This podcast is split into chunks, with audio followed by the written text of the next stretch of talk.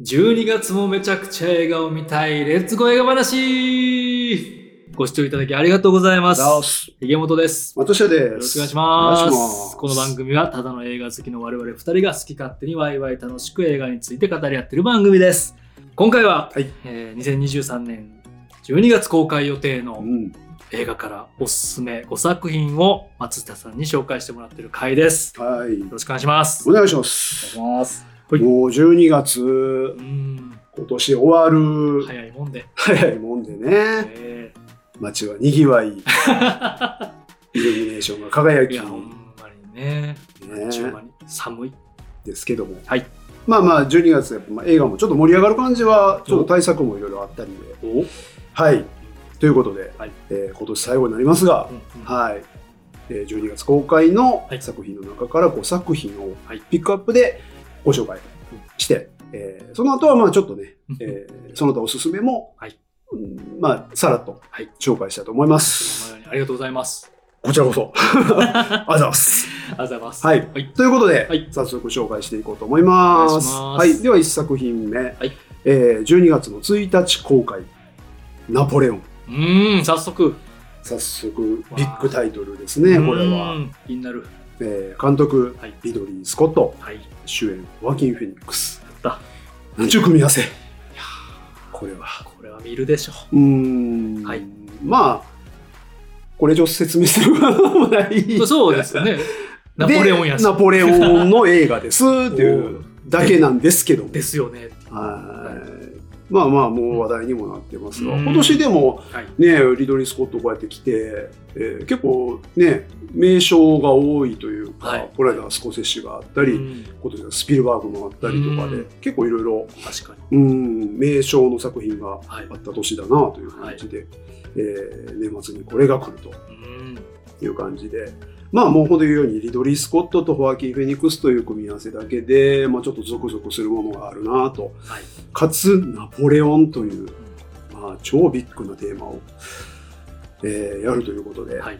まあもう、えーフランスの、えーナポレオン、ナポレオン・ボナパルトはい。の、えーまあ電気映画ですかね。うんうーんまああのー当然ね、えーフランスの英雄というか、まあでもね、えーどういう人物だったのかというところは、まあ、僕は日本人はなかなかまだ知らないことも多いので、そういう意味でも勉強にもなると思いますし、興味深いですが、まあ、一応その、えー、と描いてることは、はい。まあ、当然戦争、えーいろんなあーものが描かれると思うんですけど、話の軸的には、えー、と彼のまあ妻、唯一愛した妻という、えージョセフィーヌという、はい。えーまあ、その関係が、まあ、軸というか、うお話の推進力になってるという感じみたいですね。はい。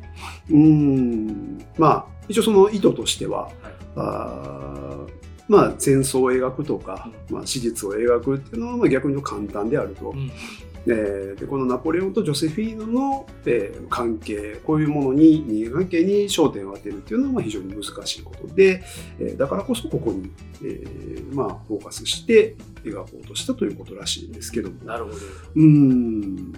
まあもうシンプルにね、はい。あのー細かいこと気にせんと、うん見ないといけないと思います。うん。はい。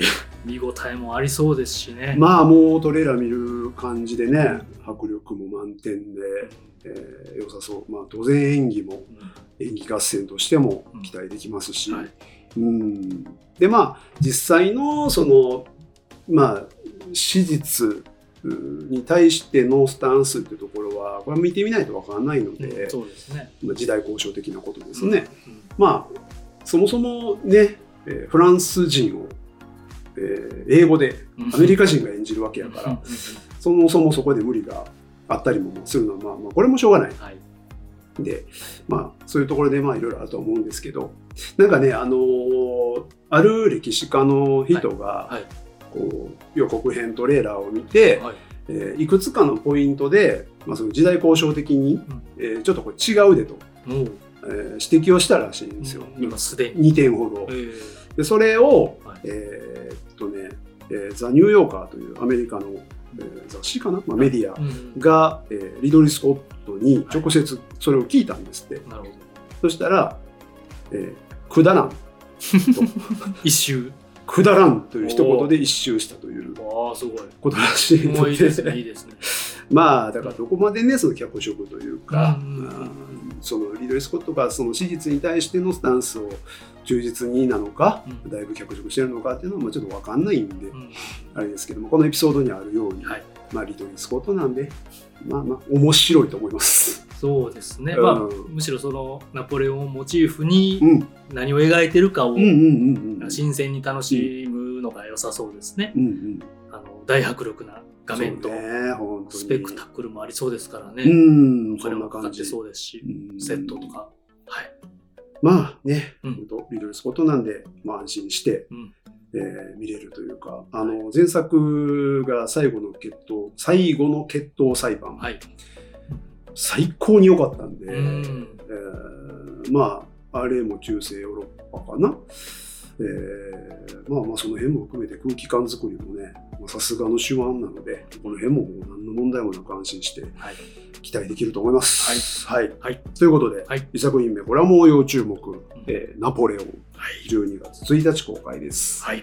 はい。ということで、えー次。はい。2作品目。12月1日公開。怪物の木こり。おはい。うんえー、三池隆はいかける亀梨和也という。うんこれもまあ、どんな組み合わせみたいな結。構意外なね意外ですね。ねでかつまあ、三池さんはほんまにもう、異常なほど幅が広いので、うんえーまあねなんかコメディ路線というかそのポップなはいキャッチーな作品なら、まあ、亀梨君はやったらわかるんですけど、今回かなりシリアスっぽい。そうですよね、あの、まあ、お話としては、はい。えー怪物の仮面をかぶった犯人が、えー相手の頭を斧で割り脳を奪い去るという連続猟奇殺人事件が発生する。と。三池さんやわーっていう、そうですね。言葉だけで聞くとパワーワード。脳を奪い去る。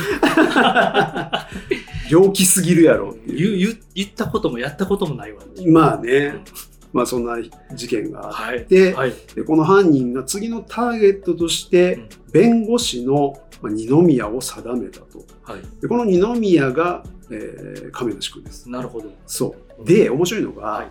この二宮の本性が犯人をも上回るほどの冷血非常なサイコパスだった。と。うん。まあ殺人を厭わないうん。という、うん。だからまあ異常者対異常者の戦いっていう、うわどんな話？いういい設定。まあ、あの、ぜひ予告見てほしいですけど、はい。えーまあ、割とね、亀梨君で、こんな感じをやるのかっていう、多分まあ、三池さんなんで、はい。容赦なくやってると思うので、うん。バイオレンス、うん。語話描写みたいなところもうん。多分やってると思うので、これはやっぱりちょっと、お楽しみですね。そうですね。気になりますね。うん。予告編僕も見ましたけど、ね。結構引き込まれてうん。気になります、まあだからね、そのさっきも言いましたけど、三池さんって、まあ幅広いけども、うんまあ、ちょっと悪く言うと波もあるんですよね。うん。そのキャッチーな方っていうのは結構あちゃっていうこともあるので、まあでももちろんね、えー容赦ないタイプのやつはうんなかなかすごいことやるうん。素晴らしい監督なので、バイオレンス系は。うんやっぱりね、ですね。うん。はい。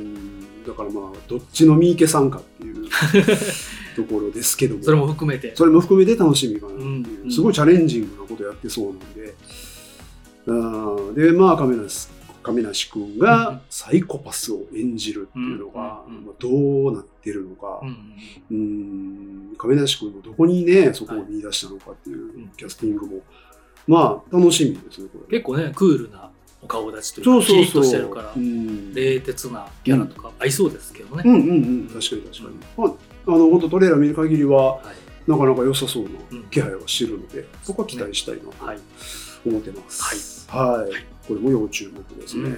はい。2作品目、怪物の木こり。はい12月1日公開です。はい。えー、3作品目いきます。はい12月の8日公開。ウォンカとチョコレート工場の始まり。出たはい。出ましたね。シャラメです。シャラメですね。はい。まあね、うんまあもうティモシー・シャラメでいいでしょう。はい。あの、ティモシー・シャラメでいいです。乗っかった。はい乗っかった。はい。シャラメに、えーまみれるためにはい。見るというので、もう OK な映画だとは思います。そうですね。チョコよりもシャラメ。うんチョコレートよりもシャラメにまみれてシャラメです。はい。シャラメチョコです。チョコなんかもどうでもいいです。まあでもそんな映画な感じはしますね。まあわかんないですけどね。わかんないですけどいや、まああのーはいもちろんね、うんえーティム・バートンの、うんえーチャーリーとチョコレート工場はいに、えー登場したチョコレート工場のはい工場長、まあ、オーナーかな、ウィリー・ウォンカというキャラクターの始まりの物語を描くという、まあ、一応ファンタジーみたいですけどね。うんうんまあもうね、うんティム・バートンのあれももうだいぶ前なんで、はい。まあでもね、インパクトのある映画で、まあ、もちろん好きですけど、うんうんうんまあ今、うん。この前日談をはい。やってどうかっていうのは、まあ、正直わからないですが、あの監督が、はい。えー、とポール・キングという方で、はいパディントンうん。の監督で、パディントンはめちゃくちゃいいので、うん。1と2があってね、どっちも素晴らしくて、はい。もうめちゃくちゃ評価も高いんで、実写版というか CG うのね、んやつでしたね。そうそうそうそう。なんでまあこれ聞いて、あ、これは結構期待していいんじゃないかなというか、うん、まあね、ティム・バートンのああれとその比較するべきかどうかはちょっと見ないとわからないというか、はい。全然別物なのかもしれないし、まあでもあの世界観はやっぱりね、あの素敵なので、うん楽しいので、うんうん、まあ期待していいんじゃないかなという。うんね。年末のクリスマス映画になんかぴったりああ、そうな感じ。ね。ですね確かに。デートにぜひ。あ、デートに最高そうですね。知らんけど。知らんけど。はい。ねうん。まあ、キャッキャ楽しめる映画じゃないかなと思います。はいもちろん、シャラメファンは、はい。えー行くでしょうし。デートどころかもう、うんティモシーに会いに行くと。そうそうそうそう。シャラメに会いに行くぐらいのね、そうね。はい、うん方がいっぱいワンサカ行くんじゃないかと。ねはい。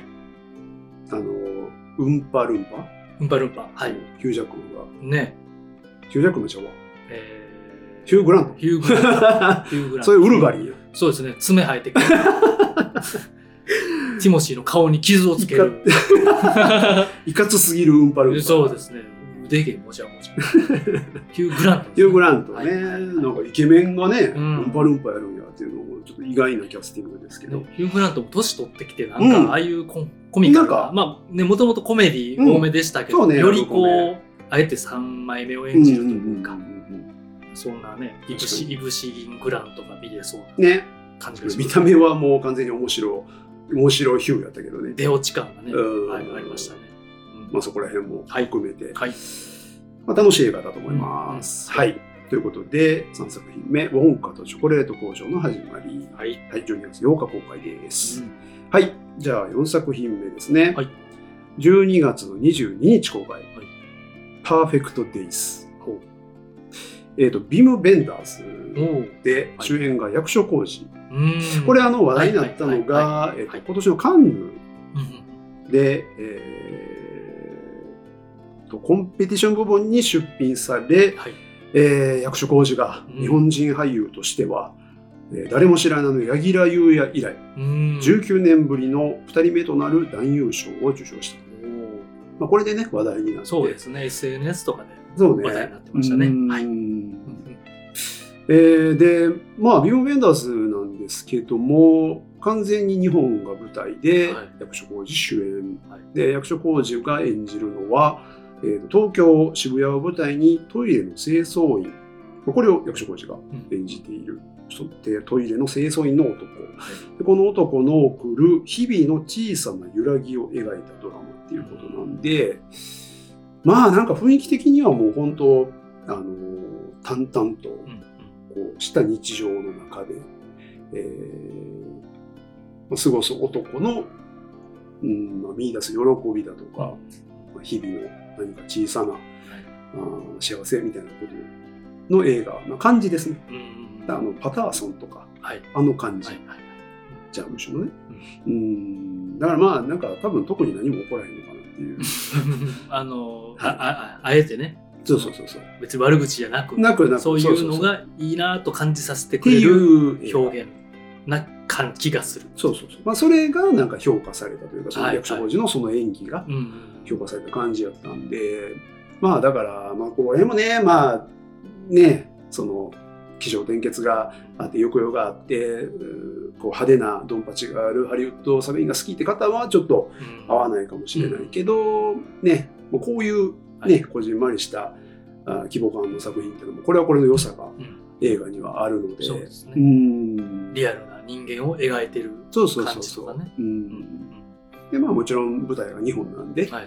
まあ、僕らも感情移入しやすいでしょうし、うん。僕は割とこういうの好きなので、はい。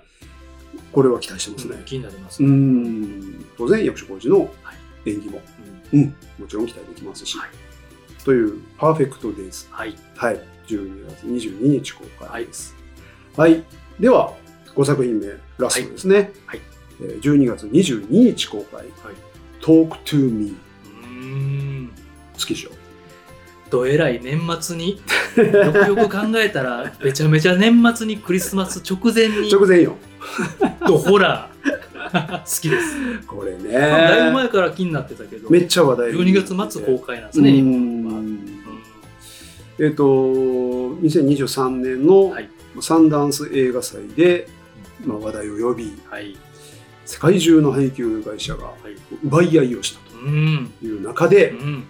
A24 が、えー北米の配給権を獲得して、はい。結果アメリカで大ヒットというねで結果的にあの A24 のはい中でもそのヘレディタリー、はいえーミッドサマーをうん興行収入で超えたとホラあーホラーで史上最高のうん A24 のね、はい。はい。えー興行収入を叩き出したということで作品を。いやーちょっとびっくりよねこれはいやいや、ゾクゾクしますね。ううん。めっちゃ楽しみにしてるいやよもうね SNS ネットではもうすでに話め題でっちゃね。予告編とかバンバン流れて引き込まれますね。そうそうそう。まあそんなんで、うんうん。えー話題になり、はい。えーアリアスタージョーダン・ピール。はい。はもちろん、えーサムライミ、えースティーブン・スピルバーグ、スティーブン・キングらが絶賛し、そうそうたるメンバこのメンツえぐいねー、。ホラー界のアベンジャーズみたいな。ほんまに。今、名前だけ聞いてるだけでも。ゾクゾクしましたけど。確かに。絶賛。そう。あロッテントマトでも、えー批評価スコア94%ということで、ーこれは。まあかなり評価が高いという感じでね。はいはいまあ、あのー言ってますけど、まあ、ホラーですね。うん。完全なホラー、かなり怖いというお話を聞いております。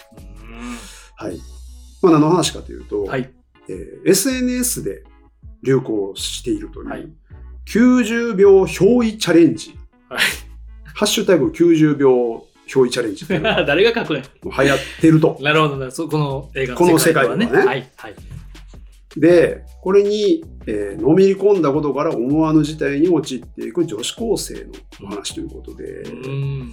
これ、まあ、要は90秒チャレンジっていうのは、まあ、日本で例えるなら、まあ、こっくりさん的な、うんうんえー心霊を呼び出して、うん。はい。まあ、ちょっと遊びみたいなことにしちゃうみたいなうんチャレンジで、はい。で、これをやるとね、もうここが面白いところで、はい。えーまあなんかこう手のうんなんかフィギュア、人形みたいな、オブジェみたいな。オブジェみたいなねそこに手をつなぐような、はい握手するような形で、えー呼び出すと、うん心霊を。すると、自分にそれが憑依することで、ハイになるという。うん飛べると。うんはい。ここが面白い。だからみんな、ちょっとこう、うんパーンといっちゃう感じになるうんよね。うん完全うんに。飛んじゃうみたいなうん感じ。気持ちいいと。はい。これがすごい斬新な設定で、だからみんなハマっていってしまうと。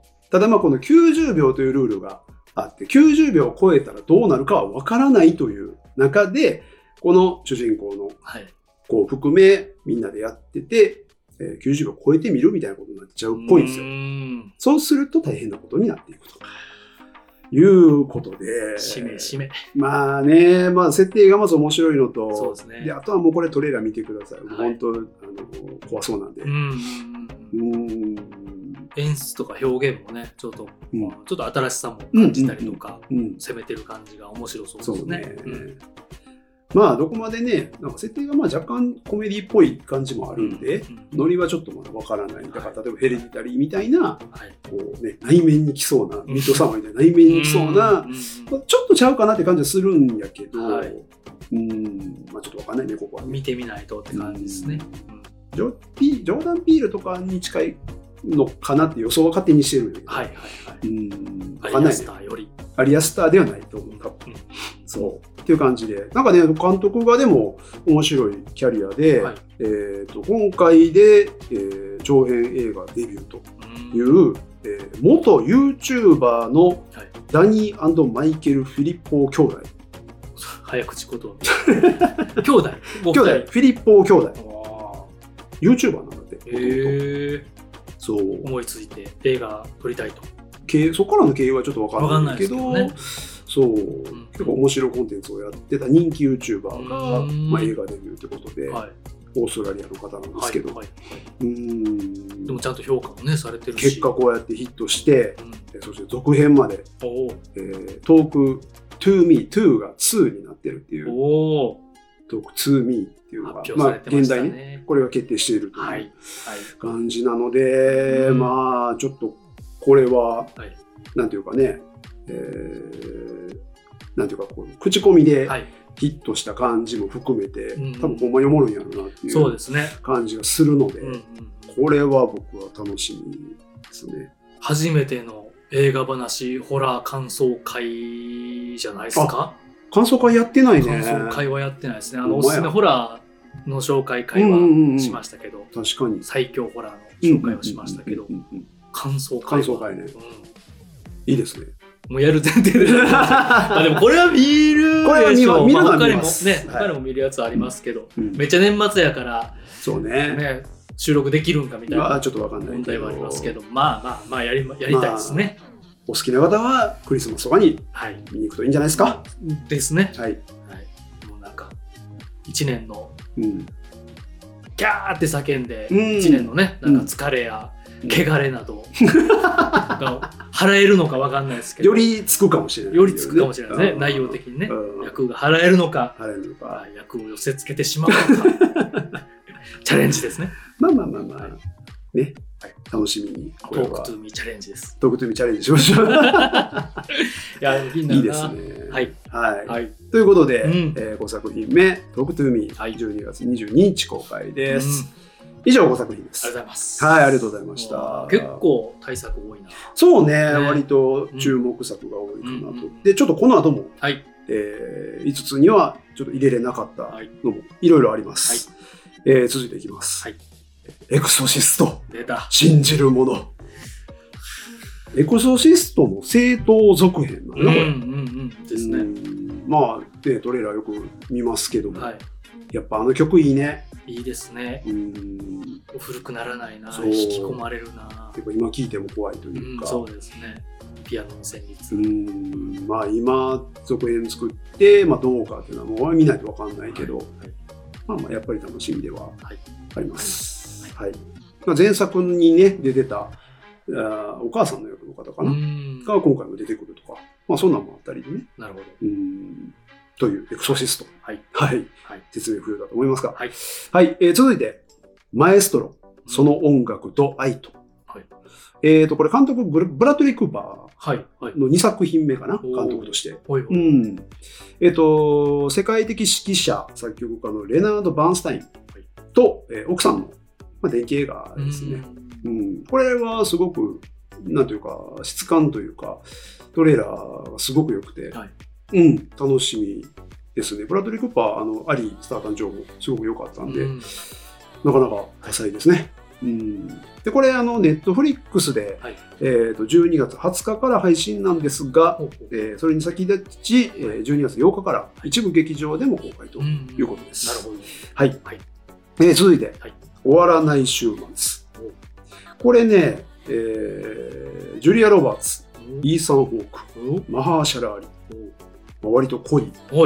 キャストで、そうですね。あのちょっとよくわからない話というか、はい。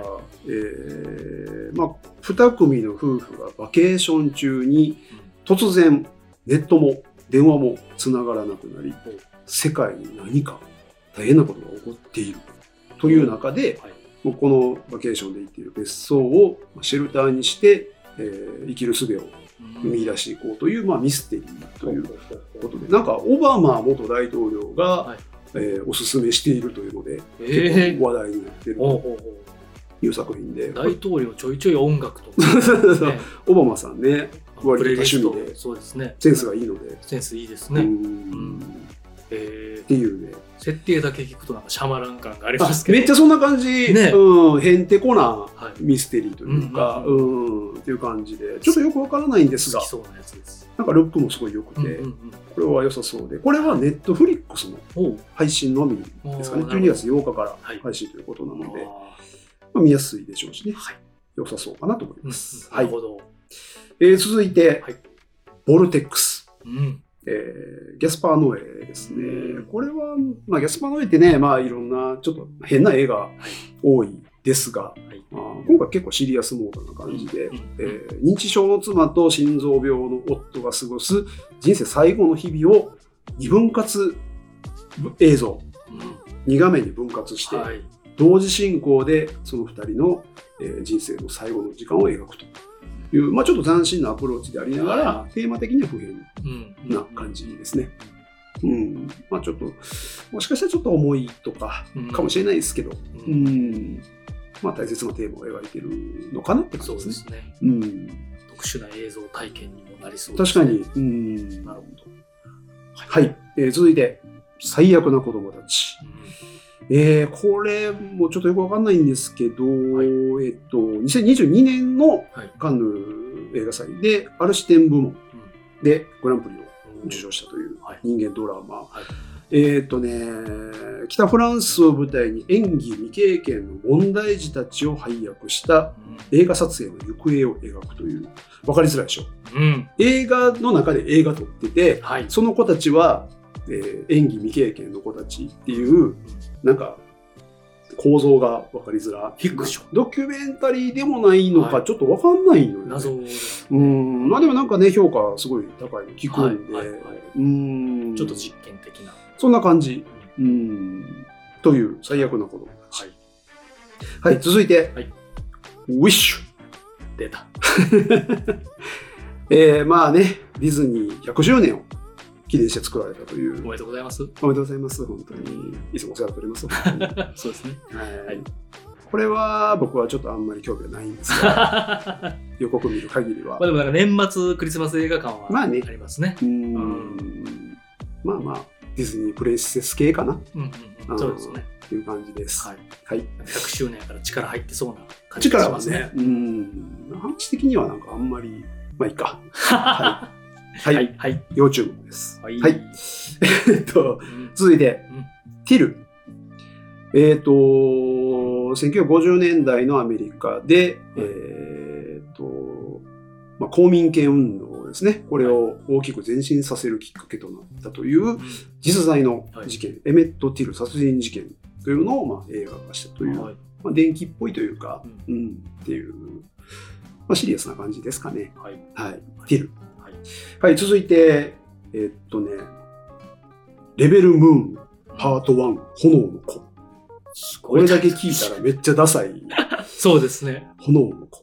パート1パート1。ザック・スナイダーです。おおザック・スナイダーがはい構想20年以上かけてええ完成させたという おお SF スペクタクル2部作の第1部ということで。えー、これでもね気、になってきましたがぜ？あのーまあ、ネットフリックスなんですよ。はいはいはいはい。えー、12月22日からうん。このパート1が配信されるということで、えっ、と、トレーラー見てみたんやけど、まあ、ちょいちょいキャストもまあ知ってる人がいてたりとかなんやけど、うんうーん、なんやろ、うーん、まあ、ザック・スナイダーなんで、はいえーまあやっぱり、こう、ルックのクオリティはうん。高いし、うん。ちょっとね、これみんな見てほしいです。あの、おトレーラーをね。あの、ちょっと気になる。おうーん良さそうかな、もしかしたらってう。いう。ん。ちょっと当たり外れわかんないですけど、はい。うん。っていう感じで、もう超 SF のうん。うん。タイプなんで、うん。うん。まあ、オリジナルストーリーなんで、うん、楽しみですね。構想20年もかけたねパート1ですかってらね。いうね。そう。というレベル。はい。はい。えー、そして、はいサンクスギビング。うんこれね、あのー、2007年はいの、あのタランティーノとロバート・ロドリゲスがやってたグラインドハウスっていう、まあ、なんていうか企画というか、はい。あれ、あの、映画を、本編が2本あって、うんうんで、それ以外、えっと予告編がうんえー5本、はい。まあ、上映されるっていう、そのまあ、昔のグラインドハウスという、まあ、カルチャーみたいなものを体験するものとして、はい。ちょっと企画っぽく作られたうん変なね、作品があっあれて。自体なんかオマージュそうそうそうそうそうそう。作品みたういな。やってましたね。っていうグラインドハウスの中にあはいる、この予告編の一つ、ほうこれをイーライ・ロスが、はいえーと実えー撮っていたそのフェイクの予告編うん。の中、えーそのフェイクの予告編というのが、サンクスギビングというのがあるはい。あると。うんこれを映画化実際にしちゃいました。うんっていうのが今回です。なるほど。そう。イーライ・ロス本人が はい映画化まで今回やったということで、うんこれはもうあのシンプルにもう B 級ホラー、うんうんうんうんあーもうシリアルキラーが暴れまくるというはい感じなので、うんもうこれはもうシンプルに楽しいやつじゃないかなと思いますね。今日はなんかこうあのシリアルキラーとか、うん。あのサイコパスが多いね。なんか年末やのにね。クリスマス感よりかは、ねはうい。なんんか、スプラッターな、なんかね、血みどろ感が。うん、か殺伐とした世界を表している感じのねえ、年末にそういう需要がねあるのかなっていう、うんはい、面白いですね。まあこれもエンタメとして楽しいと思うので、というサンクスギビングはい。以上になります。はい。ありがとうございます。いや、なんか聞いてると、22日が映画館もサブスクも忙しそうやな。ああ、そうね。ね、年末年始、時間ないでってなりそうですね。うん、本当に本当に。うん、楽しみ。なかなか、はい。まあ、豊作な月じゃないかなと思います。まあ、こと今月もね、えー今年の締めくくりとして、はい。たくさん見て楽しみたいですね。うん。は見に行きましょい。はい。う。また感想会もね、やると思います。ねこんな中はい。からやり。ましょう。はい。はい。感じですかね。という感じです。はい。ありがとうございました。皆は様はどの作品が気になりましたでしょうか、はいえー気になるやつ見たよっていうのがあったらコメントとかで教えていただけたら嬉しいです、うんはいというわけで今回もご視聴いただきありがとうございましたご感想やご質問などコメントや SNS メールでいただけたら嬉しいです YouTube や Podcast のチャンネル登録 X、Q、Twitter、Instagram のフォローもぜひよろしくお願いします動画の高評価 Podcast へのレビューボタンもお気軽にポチッとよろしくお願いします、た。はい。それでは、これからもことでハッピーな映画ライフを楽しんでいきましょう。せーの。ではまた。た